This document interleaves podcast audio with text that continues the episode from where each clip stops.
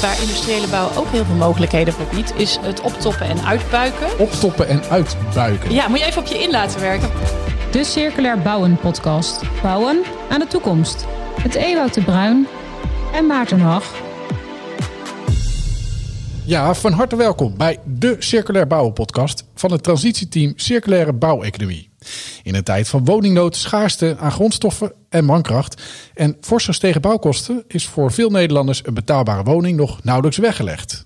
Nee, daarom wil de politiek tot 2030 zo'n 1 miljoen woningen bouwen. Dat zijn er meer dan 100.000 per jaar. Maar op dit moment bouwen we in Nederland nog geen 70.000 woningen. Het moet sneller en goedkoper. En in deze podcastserie onderzoeken we hoe je circulair bouwen kan laten bijdragen aan deze grote opgave. Ja, want daarmee eh, sla je twee of misschien wel meer vliegen in één klap. Want we hebben ook nog een paar eh, belangrijke uitdagingen op het gebied van klimaat, CO2 en dergelijke. Ja, en we laten uh, ook het lichtje schijnen van Mariette Rutte. Ze is auteur van zes boeken over veranderingen in de bouwsector, waaronder het boek van Jap Jum naar Dimsum. En we praten met Vincent Gruis, hoogleraar Housing Management aan de TU Delft en ook voorzitter van de Transitieagenda Circulaire Bouweconomie. Van harte welkom, allebei. Dankjewel. Hallo. Ja, Vincent, om even met jou te beginnen. Uh, de Transitieagenda Circulaire Bouweconomie. Uh, wat houdt dat precies in? Uh, bijna letterlijk wat het woord zegt. Uh, met het transitieteam Circulaire Bouweconomie willen wij de, overgang, de transitie die we willen maken naar circulaire vormen van bouwen, willen we aanjagen, willen we begeleiden, zorgen dat dat goed gebeurt en ook sneller gebeurt dan het uh, wellicht anders uh, zou gaan. Oké, want, want moet het beter en sneller? Ja, dat uh, moet beter en sneller. Hè. Je zei net al terecht uh, in de inleiding uh, dat er bijvoorbeeld in de woningbouw een enorme opgave is. Die we het liefst ook zo snel mogelijk willen invullen. aan de andere kant weten we ook dat de bouw verantwoordelijk is voor best wel veel belasting. Van milieu met name. Dat er ook heel veel materialen worden gebruikt. Dus dat sneller moet ook samengaan met beter. Mariette, jij bent uh, de auteur van diverse boeken uh, die, waar, waarin je ingaat op de veranderingen die jij ziet in de bouwsector. Uh, en ja, mooie illustre titel van Jap Jum naar Dim Sum. Dat was geloof ik de eerste ja. in, in een serie. Alweer ruim tien jaar geleden. Ja, dat, dat, dat, zegt, dat ligt er nog even toe voor de mensen die die tijd niet heel bewust hebben meegemaakt. Nou ja, waar dat boek eigenlijk aan refereert, is dat uh, we in het verleden uh, een manier van zaken doen hadden. Uh, waarbij ook wel Jap Jum werd ingeschakeld. Nou, mensen die niet weten wat Jap Jum is, die kunnen dat gaan opzoeken. Zou Googelen. ik zeker doen. Krijg je hele spannende verhalen. Um, en Dimsum refereert eigenlijk aan de Chinezen, omdat de Chinezen toch een andere manier van werken hebben. En als wij in Nederland niet serieus werk maken van de manier waarop we bouwen, onze positie, nou ja, ook op grond grondstoffengebied en ga ze maar verder. Uh, dat we het dan wel eens helemaal kunnen gaan verliezen van de Chinezen. En nou ja, dat was eigenlijk een beetje de, de onderliggende waarschuwing uh, van, uh, nou, we zitten er nu tussenin. Dus laten we er werk van gaan maken om te laten zien wat we kunnen als sector. Ja, Vincent, Mariette, jullie zijn onze vaste gasten in deze Circulair Bouwen podcast. En in de eerste drie afleveringen gaan we stilstaan bij fabrieksbouw. Wat zijn, hè, wat zijn daarin de trends en de ontwikkelingen? Wat kun je allemaal doen aan materiaalkeuze, beton, hout, et cetera? Uh, en ja, hoe werk je eigenlijk op een, op een goede manier samen als opdrachtgever, en opdrachtnemer en projectontwikkelaar om dit project te laten slagen? Ja, en er komt een heel ander beeld naar voren ook van hoe een huis gebouwd wordt. Want in Nederland staan inmiddels meerdere fabrieken waar huizen gebouwd worden door robots. Uh, en eenmaal op de bouwplaats staan die woningen dan binnen een dag. Volgens aannemers zijn ze uh, goedkoper en duurzamer dan de traditionele bouw. Ja, die fabrieksbouw, daar gaan we in de, tijdens deze eerste aflevering met name op in. En dat gaan we allemaal ontdekken.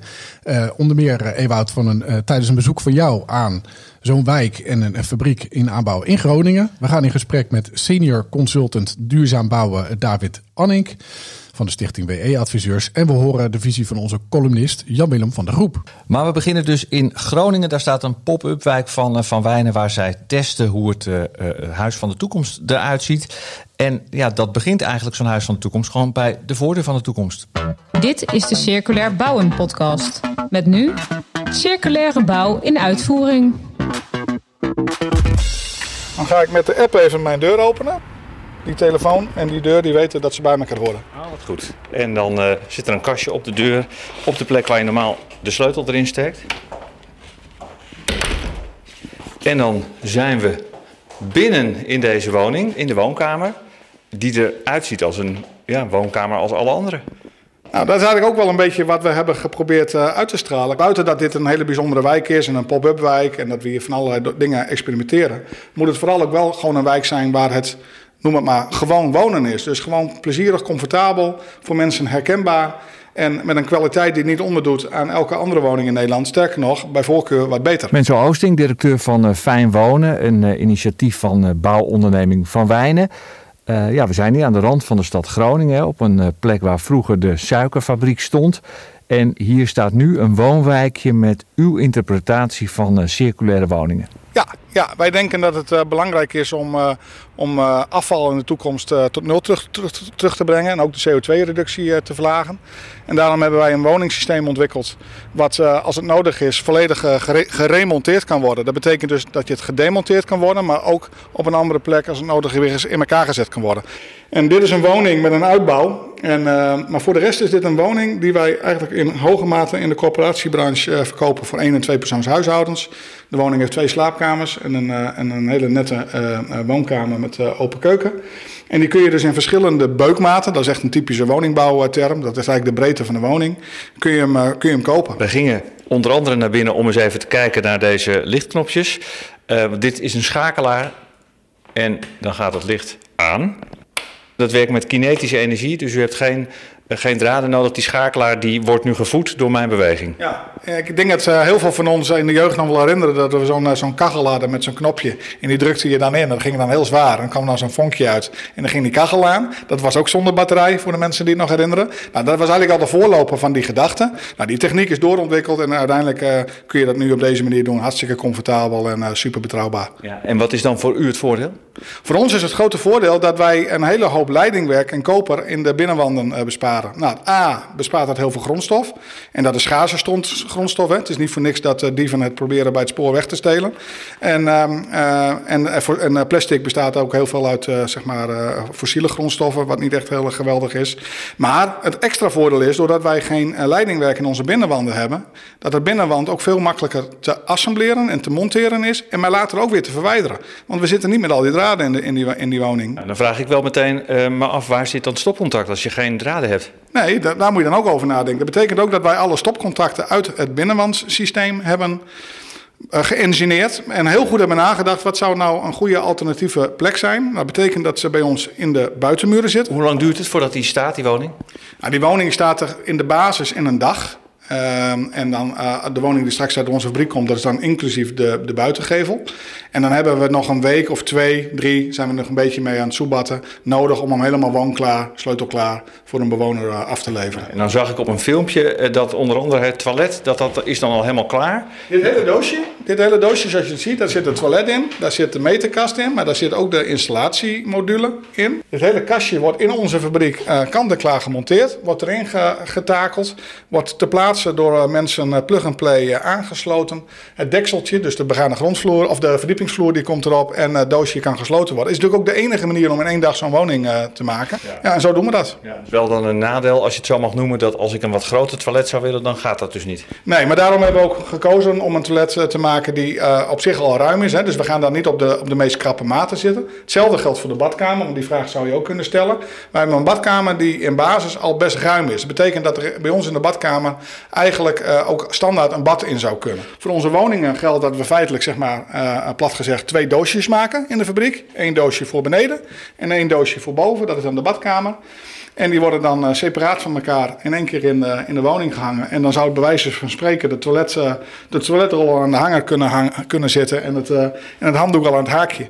Want we kunnen het allemaal van tevoren voorbereiden. De circulaire woningen waar we nu zijn, die zijn het huis waar we nu zijn.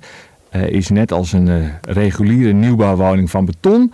Uh, u kiest er vooralsnog niet voor om louter circulaire grondstoffen te gebruiken, maar u zet helemaal in op het duurzaam gebruik van traditionele materialen. Ja, omdat wij onze producten niet op projectniveau bedenken, maar eigenlijk al ons hele assortiment van tevoren bedacht hebben.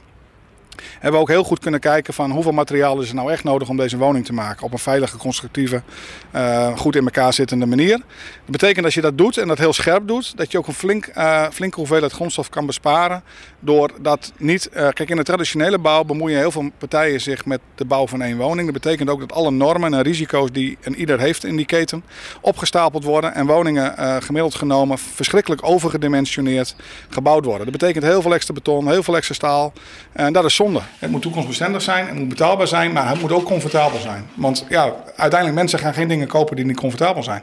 Dus en comfortabel is, is een heel breed begrip. Hè. Dat is, ik had het net over daglicht, dat gaat over geluid, gaat over akoestiek, gaat over verse lucht, gaat, ja, gaat over de robuustheid van de woning. Kan ik in de wand boren? Al dat soort elementen horen bij comfort. Dat, ja, daar, daar kun je niet over uitgesproken raken.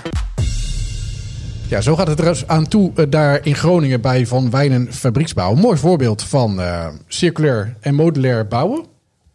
Mariette? Zeker. Ja, nee, ze, ze, maken daar mooie stappen. Uh, er gebeurt natuurlijk al heel veel in Nederland. Hè, dus dit voorbeeld staat niet op zichzelf. Maar Van Wijnen laat wel zien met integratie van een heleboel nieuwe ontwikkelingen bij elkaar dat ze echt serieus met die toekomst bezig zijn. Echt al. Ze, denken echt anders over, over bouwen. Dus nou ja, het, het, weghalen van al die elektriciteitsleidingen uit je muur. Ik was er niet opgekomen, maar dat is. Uh... Nee, zeker. Dat doen, dat doen ze heel leuk. En wat ik het dus zeg, er zijn echt wel meer partijen die dat, die dat op die manier aan het nadenken zijn over hoe we die bouw kunnen verbeteren. Ja, Vincent, is dit ehm, in basis het huis van de toekomst? Dit is zeker een huis wat we in de toekomst veel meer gaan zien. ik denk dat er meerdere vormen van bouw zullen blijven bestaan. Maar uh, je ziet echt wel een trend en vooral ook een veel grotere belangstelling voor dit soort industrieel vervaardigde woningen. Ja, uh, maar is het, vraag ik me heel erg af, hè, uh, vroeg me eigenlijk af voordat ik er naartoe reed, is het, eh, ja, het, de charme lijkt er een beetje af. Hè. Vroeger fietste je gewoon af en toe naar de bouwplaats om te zien hoe je nieuwe woning gebouwd werd. En ja, nu als je met je ogen knippert, staat hij. Vinden de omwonenden dat ook, dat de charme eraf is? Ik nou denk met alle binnenstedelijke opgaves die we hebben, dat, uh, dat er heel veel mensen om meerdere redenen blij zijn dat die woning er binnen een paar weken staat. Je beperkt natuurlijk onwijs veel overlast. Uh, het is een, uh, als we het hebben over CO2-besparing, een heel groot gedeelte van de CO2-besparing zit gewoon in die, al die busjes die anders naar de bouw toe gaan. En als jij heel graag een woning wil hebben, dan ben jij helemaal niet blij dat je nog een jaar op je woning uh, moet wachten. Ja, dan ben je blij dat die eigenlijk gewoon uh, in, een, in een paar weken staat. Ja. Ik zat dat te denken, Vincent. Uh, je ziet ze ook steeds vaker op de snelweg. van die opleggers met hele stukken huis. Maar je bent wel een beetje beperkt in die modules eh, qua grootte. Want ja, er kan maar een bepaalde breedte over zo'n snelweg. Uh, de beukmaat, hè? heb ik geleerd. De beukmaat. De beukmaat, de beukmaat ja. ja. dat speelt natuurlijk wel een rol. Aan de andere kant wordt het ook steeds makkelijker om, uh, ja, wat we wel eens noemen, de serie van één te produceren. Hè? Dus dat je industrialisatie kunt combineren met maatwerk. Ik bedoel, de beukmaat is ook weer niet zo klein dat je niet flinke ruimtes kunt maken. Dus als je gaat koppelen, dan kun je nog steeds een heel groot huis neerzetten. Uh, bijvoorbeeld bouwen in hout, hè, als we het daarover gaan hebben. Dat zijn lang niet allemaal meer kleine blokhutjes. Daar kun je ook volledige appartementencomplexen mee neerzetten. En ik zou daar nog wel iets aan toe willen voegen. Want eh, het beeld wat je aangeeft eigenlijk van industriële bouw... is dat die woning dan als 3D uh, over de weg gaat. En daarmee bedoel ik dat je alle wanden, de vloer al hebt staan. Maar heel veel woningen, onder andere die van Van Wijnen... die gaan 2D over de weg. Dus de gevelelementen is een module, de bodemelementen is een module en daarmee uh, uh, zie jij wellicht helemaal niet dat er een complete woning op transport staat. Want dat zijn gewoon een aantal geveldelen naast elkaar. Ja. Een beetje Lego voor gevorderden dit eigenlijk, hè? Ja, en dat is ook precies waar we naartoe moeten. Uh, als wij willen gaan naar een manier van bouwen waarbij je ook je materialen en je bouwdelen telkens weer uh, kunt hergebruiken, de circulaire economie waar we naartoe willen, dus het is juist belangrijk dat die bouwdelen in feite een soort Lego-blokjes zijn. dus dat als jij uh, van een uh, woning met drie kamers naar vier kamers uh, wil, omdat jouw gezin bijvoorbeeld uitbreidt, nou, dat dat misschien wel zelfs op dezelfde plek te realiseren is. Dat je niet eens hoeft te verhuizen. Als de kinderen dan het huis uit zijn en je woont te groot, dat je dan een paar kamers er weer afhaalt. Dat zou, dat zou eigenlijk het mooiste zijn. En dat je dus ook gewoon in feite een kamer weer door kunt verkopen of weer terug kunt geven aan de producent. Uh, en je daar dus ook je woonlasten weer omlaag gaan. Ja, klinkt, ja, klinkt bijna te mooi om waar te zijn. Want dan denk ik wel, gaat dat, gaat het ook echt gebeuren? Nou, sowieso eh, de andere kant op zie je nu al dat er vrij veel gebeurt. Want waar industriële bouw ook heel veel mogelijkheden voor biedt, is uh, bijvoorbeeld het, het optoppen en uitbuiken, noemen we dat in de bouwsector. Optoppen en uit, uitbuiken. Ja, moet je even op je in laten werken. Maar als je het op je in laat werken, dan zie je hem waarschijnlijk wel voor je. Uh, doordat heel veel van die industriële oplossingen relatief licht zijn van gewicht, zeker als ze van hout gemaakt zijn, kun je dus, zie even een woning voor je met plat dak van twee hoog. Ja, dan zet je gewoon een verdieping bovenop. En dat wordt al serieus gedaan. En uitbuiken, dan zet je op de begane grond, bouw je er een verdieping aan. Dus nou ja, dat is dan de manier dat we wat blij zijn met een, uh, een wat uitgebuikte situatie. Zoals bij de veelgeroemde kangeroe-woning. Precies, je, als aanleunwoning. Ja. Om je ouders uh, uh, zeg maar in hun laatste dagen dicht bij huis te hebben. Ja, ja, zeker. Ja, dit is, gaat over houtbouw. Gaan we het in de volgende aflevering over hebben. Ehm, als we even teruggaan naar Van Wijnen. Die bouwen nog wel conventioneel met beton. Uh, en zeggen eigenlijk, ja, bij ons zit het circulaire erin dat we zo min mogelijk materiaal gebruiken. Uh, is, is dat, uh, en je kan daar natuurlijk ook van zeggen, ja, je moet gewoon helemaal geen beton meer gebruiken. Uh, ik weet niet of je gelijk terug uh, moet naar uh, geen beton. maar inderdaad, er zijn verschillende manieren om circulariteit te creëren. En zo min mogelijk gebruiken, dat is misschien wel een van de beste manieren. want uiteindelijk circulariteit is geen doel op zich. Maar je wil gewoon voorkomen dat we de grondstoffen volkomen uit gaan putten. Hè. Dus dan bedoelen we de primaire grondstoffen. In feite gewoon de aarde ja, uitwonen, als je het heel plat uitdrukt. En we willen ook voorkomen dat we uitstoot en afval hebben. Dus zo min mogelijk gebruik is in principe het beste. Maar ja, als wij bijvoorbeeld 1 miljoen woningen erbij willen hebben, hè, dan ga je er daar niet alleen mee komen. Nee, want wat is er dan nog meer nodig? Nou ja, je zou kunnen gaan denken in meer aangroeibare materialen. Uh, die voor de productie relatief wat minder CO2 uh, uh, nodig hebben. dus, en daar, daar gebeurt gelukkig heel erg veel in Nederland op dat gebied. Ja, iemand die daar ook veel van weet is David Annink. Uh, van de stichting WE Adviseurs. Uh, hij doet al 40 jaar onderzoek, of die stichting doet al 40 jaar onderzoek uh, daarnaar. Nou, laten we even luisteren naar het verhaal van David. Dit is de Circulair Bouwen podcast. Met nu circulaire bouw in uitvoering. Wij zijn niet van het ene materiaal is beter dan het andere. Daar hebben we ook de, de milieuprestatieberekening voor, de MPG. Dat je juist kijkt naar je hele gebouw. En per gebouw ga je de optima meest optimale oplossing kiezen en soms kan dat uh, prima in, uh, in hout zijn bijvoorbeeld.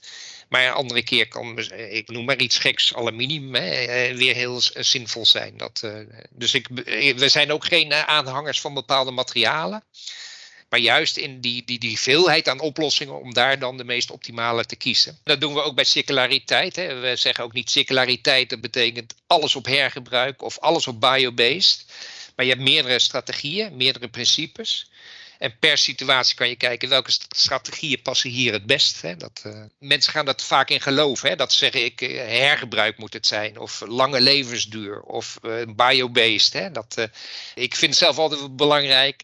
Kijk gewoon juist naar die sterkte van elk principe. Hè? En combineer die. Maar kijk vooral in welke context kan je nou het beste gaan toepassen. Om echt circulair te gaan bouwen. Hè? Echt in kringlopen ja, dan moeten we eigenlijk af van het traditionele, eh, dat je ergens in weer en wind dingen in elkaar zit te plakken, hè, te storten. Hè, want ja, daar zullen we er nooit mee komen. Hè, dus we zullen eh, ja, naar meer industriële bouw toe moeten. Industrialisatie betekent mij, ja, ik noem het vaak legalisering. Hè, van uh, het idee dat je dus allerlei kleine eenheidjes hebt. En dan kan je natuurlijk door combinatie kan je heel divers bouwen nog. Hè, dat, uh, maar het belangrijkste is wel dat je natuurlijk een soort moduletjes hebt. En dat je ook heel, industrialisatie gaat ook met, samen met digitalisering. Dat je ook weet, je herkent wat het is. En hoe je ze in ook het allemaal bij elkaar kan brengen. Ik heb wel eens dan dat ik denk aan de auto-industrie, hè, waar je eh, ja, eigenlijk dingen assembleert. Maar elk dingetje in de auto-industrie is ook gelabeld. Hè, en de auto's komen terug. En alles krijgt ook weer, deel wordt hergebruikt, deel wordt gerecycled. Maar alles krijgt weer een bestemming. En daar zouden we eigenlijk naartoe moeten. Ik, ik denk dat het ook heel goed met het industrialiseren te combineren is. ja, de, de skeletbouw, en je ziet al, dat wordt in hele elementen wordt het al vaak aangeleverd. En ook met het, uh, ja, CLT, hè, je hebt een aantal andere mogelijkheden in hout, die heel veel mogelijkheden bieden ook voor elementen of modulebouw. Daarnaast zit je natuurlijk met uh, meer je isolatiematerialen, je, je, je vlas, uh, dat soort zaken. Alleen moet je natuurlijk ook wel kijken van, het wordt dan vaak biobasis ook als heilige graal verkocht. Op het moment dat je bijvoorbeeld bioplastics maakt, dan heb je natuurlijk het voordeel van dat hernieuwbare. Maar je kan er net zoveel schadelijke dingen van maken als van gewoon plastic. Hè? Dus uh, daar moet je ook goed kijken wat je verder in die keten gaat doen. Heel essentieel bij uh, ja, ook meer industrieel bouwen is het woord demontabiliteit. Dat is voor hergebruik heel logisch. Maar ook voor je adaptief vermogen van je gebouw in de zin van de flexibiliteit. Producten die worden nou vaak weggegooid als een onderdeel uh, kapot is. Maar dan kan je stukjes kan je eenvoudig vervangen. En je kan ook zeggen, bijvoorbeeld, ik wil een hogere kwaliteit. Hè. Stel dat onze gevels, dat je die nou eruit zou kunnen halen en weer terug zou kunnen plaatsen. Ja, nu zitten we dat we opeens meer isolatie willen. Hè. Eh, ja, hoe doen we dat? Hè? Van, eh, dan moet alles afgebroken worden. Terwijl dat, als dat demontabel was geweest, hadden we dat op een andere manier kunnen doen. David Annik was dat van de stichting WE Adviseurs. Uh, hij gaat al in op allerlei uh, materialen. De voor- en nadelen daarvan, van de materialen die er zijn en de keuzes die je daarin kunt maken. Daarin gaan we in de uh, volgende aflevering, aflevering 2 van deze podcast, nader in. Maar even over meer zeg maar, circular, circulariteit als, ja, geïnterpreteerd als remontabel, onderdelen vervangen, hele modules vervangen. Ja, eigenlijk moeten we gewoon nog even naar die definitie. Vind je niet, Ewout? Wat, hoe zien jullie dat? Wat is nou circulariteit? Circulariteit uh, gaat inderdaad om twee dingen. Uh, remontabiliteit is daar heel belangrijk voor, omdat je dan de herbruikbaarheid van de materialen kunt uh, bevorderen. Uh, dus als je ergens een betonnen of een houten element maakt niet uit inzet en het gebouw is niet nodig meer, nou dat je dan dat betonnen of houten element weer in een ander gebouw kunt gebruiken. Eigenlijk wat David ook zegt. Ja, maar, maar het is niet het enige. Het gaat ook om hernieuwbare materialen. Hè? Dus uh, zeker als je niet herbruikbaar kunt doen, ga dan in ieder geval hernieuwbaar doen. Dus gebruik materialen die je weer opnieuw uh, kunt groeien. Ja. Hout, makkelijk voorbeeld. Ja, nou gaat hij ook Allebei nog een, dus. Ja, Dan, gaat, dan gaat hij nog één stap verder. Uh, hij zegt namelijk, uh, ja, als je een andere gevel wilt, omdat je een andere warmtebehoefte hebt, dan zou je dus de gevel van je huis moeten kunnen halen en daar een nieuwe gevel tegenaan moeten zetten. Nou ja, niet alleen voor je warmtebehoefte, maar ook omdat je een andere stijl uh, wil hebben na verloop van tijd. Het kan ook gewoon een esthetisch element natuurlijk worden. Ja, nou heb ik net een huis verbouwd, uh, drie maanden lang. Uh, en als ik dan me nog realiseer dat die gevel er ook nog af had gemoeten. Uh, maar dat is klik en play dan. Play dan. Uh, klik, de plug and play. Je haalt hem gewoon heel makkelijk af en je zet er weer een nieuw op. Dat is geen grote, grote in. in Misschien kun je ook nog wel click en collect doen. Hè? Je bestelt ja, hem gewoon en daarna wordt, ja. Maar hoe ver zijn we hier vandaan, Mariette, dat dit uh, realiteit wordt? Nou, daar zijn we echt nog wel, uh, wel vandaan. Kijk, weet je, als je dat echt op grote schaal zou willen... wat je dan zou moeten doen, is als sector ook afspraken met elkaar maken. Uh, met bijvoorbeeld over maatvoering of mechanismes die je daarvoor gebruikt. want je hebt echt wel grote volumes nodig. Wil je ook partijen hebben die dus bijvoorbeeld nieuwe geveloplossingen gaan aanbieden. En dan moet het ook zo zijn dat ik voor mijn gevel een beetje kan shoppen tussen verschillende aanbieders. En als ik alleen maar bij die partij die net toevallig 500 woningen heeft gebouwd, daarvan kan kiezen.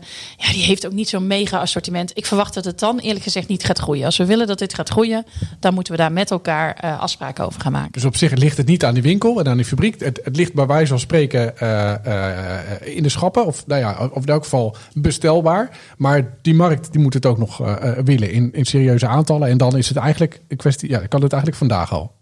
Nou ja, die fabrieken, die, die aanbieders moeten dus wel op die manier gaan bouwen dat je dus ja. het makkelijk erop kunt gaan klikken. Laat het dan nou... volgend jaar, want die fabrieken worden volgens mij as we speak uh, uit de grond gestampt. Hè? Dus over een jaar, twee jaar, dan, dan staat het eigenlijk allemaal ja, sterker nog, de Van Wijnenfabriek die wordt eind dit jaar opgeleverd. Uh, Plecht Vos en TBI die bouwen ook nu op dit moment een fabriek.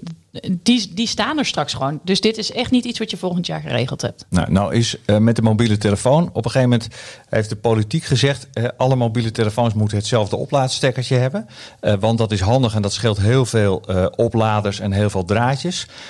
is dit ook iets, Vincent, dat de politiek dan zou moeten regelen? Misschien. Hè, uh, het zou helpen als je dat echt voor elkaar wil krijgen. Uh, ik zie het de politiek nog niet snel doen. om op die manier dwingende uitspraken richting, uh, richting de bouw te gaan doen. Nee, want ze hebben de bouw op dit moment ook, zeker in Nederland, veel te hard nodig hè, om, om de opgaves te halen. Ja, en het is ook uh, waar, waar, de overheid natuurlijk uh, ook wel echt een verantwoordelijkheid mee heeft. Dus als zij zeggen we moeten systeem A gebruiken, dat je dan niet systeem B, C, D en E uitsluit. Want voor je het weet is die overheid die markt zo aan het beïnvloeden dat je ja, in feite een soort partij een voorkeurspositie geeft.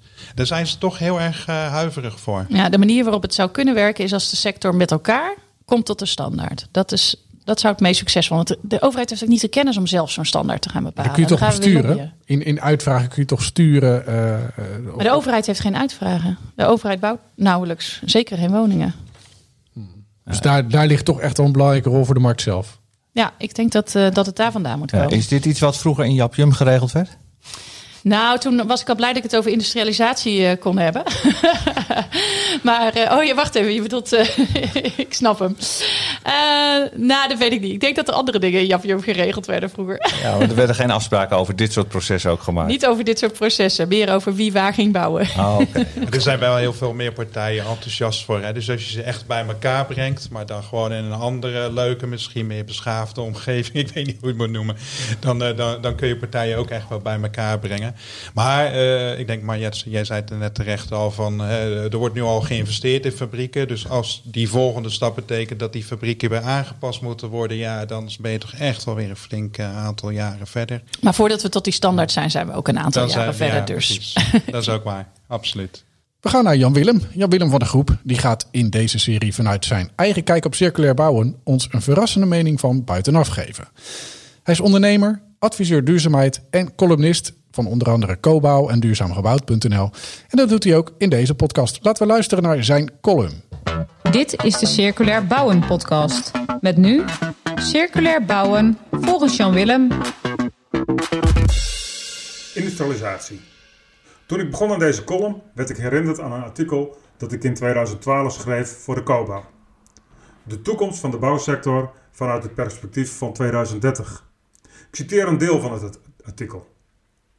De bouwsector maakte een ongekende ontwikkeling door. Bouwbedrijven specialiseerden zich en ontwikkelden in rap tempo marktrijpe proposities die uitgroeiden tot de nu bekende woonmerken. Ook de toeleverende industrie liet zich niet onbetuigd en zorgde ervoor dat ook MKB-bedrijven gebruik konden maken van door hen ontwikkelde platforms. De eens vermaarde woningcoöperaties verdwenen omdat marktpartijen in staat bleken om veel effectiever in te spelen op de behoefte naar alternatieve eigendomsvormen. Het concept aannemer is nu al niet meer uit te leggen aan de jongste generatie. De industrie die nu onze woon- en werkruimtes faciliteren, zijn op geen enkele manier meer met dat type bedrijf te vergelijken. Einde citaat. We zijn nu ongeveer halverwege en ik zie het gebeuren. De industrialisatiegolf is onstuitbaar. Met een paar sleurende koplopers als Van Wijnen, Volker Wessels, Plechvos en Dijkstad Rijsma voorop. Om maar niet te zwijgen over de veelheid aan modulaire concepten, zoals Finch Building, Jan Snel en Startblok, die slim stapelend complete gebouwen uit de grond stampen. Veelal met een hoge mate aan circulaire en biobased materialen. Het is echter ook nog een kwetsbare beweging. Ons hele stelsel van planvorming, stedenbouw, procedures, welstand, vergunningsverlening en toezicht zijn er niet op ingericht. Zit namelijk zo. De fabrikanten van huizen of modules verkoopt timeslots waarmee de productieband wordt gevuld.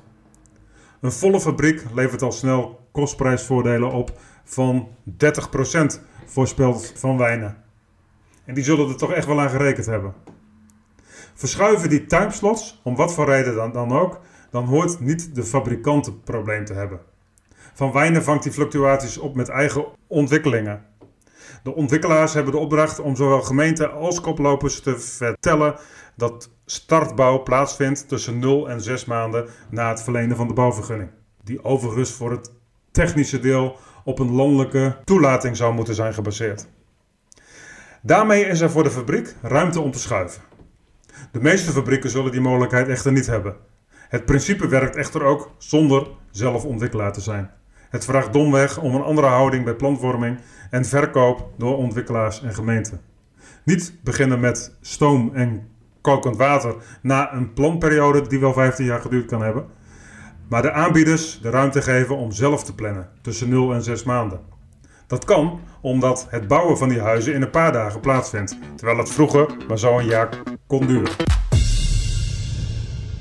Ja, en dus onze columnist uh, van deze serie, Jan-Willem van der Groep, uh, die eigenlijk ook iets heel interessants zegt. Uh, het kan eigenlijk, ik vat het maar even samen in mijn eigen woorden, het kan eigenlijk vooral, kan het allemaal uit als die fabriek maar blijft draaien. Als het, anders wordt het allemaal toch te duur, staat die fabriek stil. Ehm, is dat iets, nou ja, een kanttekening die je zou kunnen plaatsen bij dit model? Ja, absoluut. Kijk, je moet rekenen, zo'n fabriek als Van Wijnen neerzet, die gaat echt dik boven de 50 miljoen euro. Als die fabriek stilstaat, ja, die vaste kosten, die moeten toch ergens vandaan komen. Dus zo'n fabriek moet gewoon continu gevuld zijn. Ja, maar de, de, de ouderwetse bouwer had toch het Forst Verlet? Ja, maar dat hebben we met de industriële bouw toch niet? Nee, precies. Maar er staat toch af en toe die fabriek ook gewoon stil? Of, of kan je dat niet zo één op één vergelijken? Nee, want de traditionele bouw heeft heel weinig vaste kosten. Die heeft praktisch alleen variabele kosten. Natuurlijk moet hij zijn personeel doorbetalen op een moment dat, uh, uh, dat er bijvoorbeeld niet gebouwd kan worden. Of dat er geen opdrachten zijn. Maar dat haalt het niet bij de vaste kosten die je hebt als je te maken hebt met ja, werkt als industriële bouwer. Vincent, timeslot, de mogelijkheid om te kunnen schuiven, is dat volgens jou ook essentieel om dit project te laten slagen?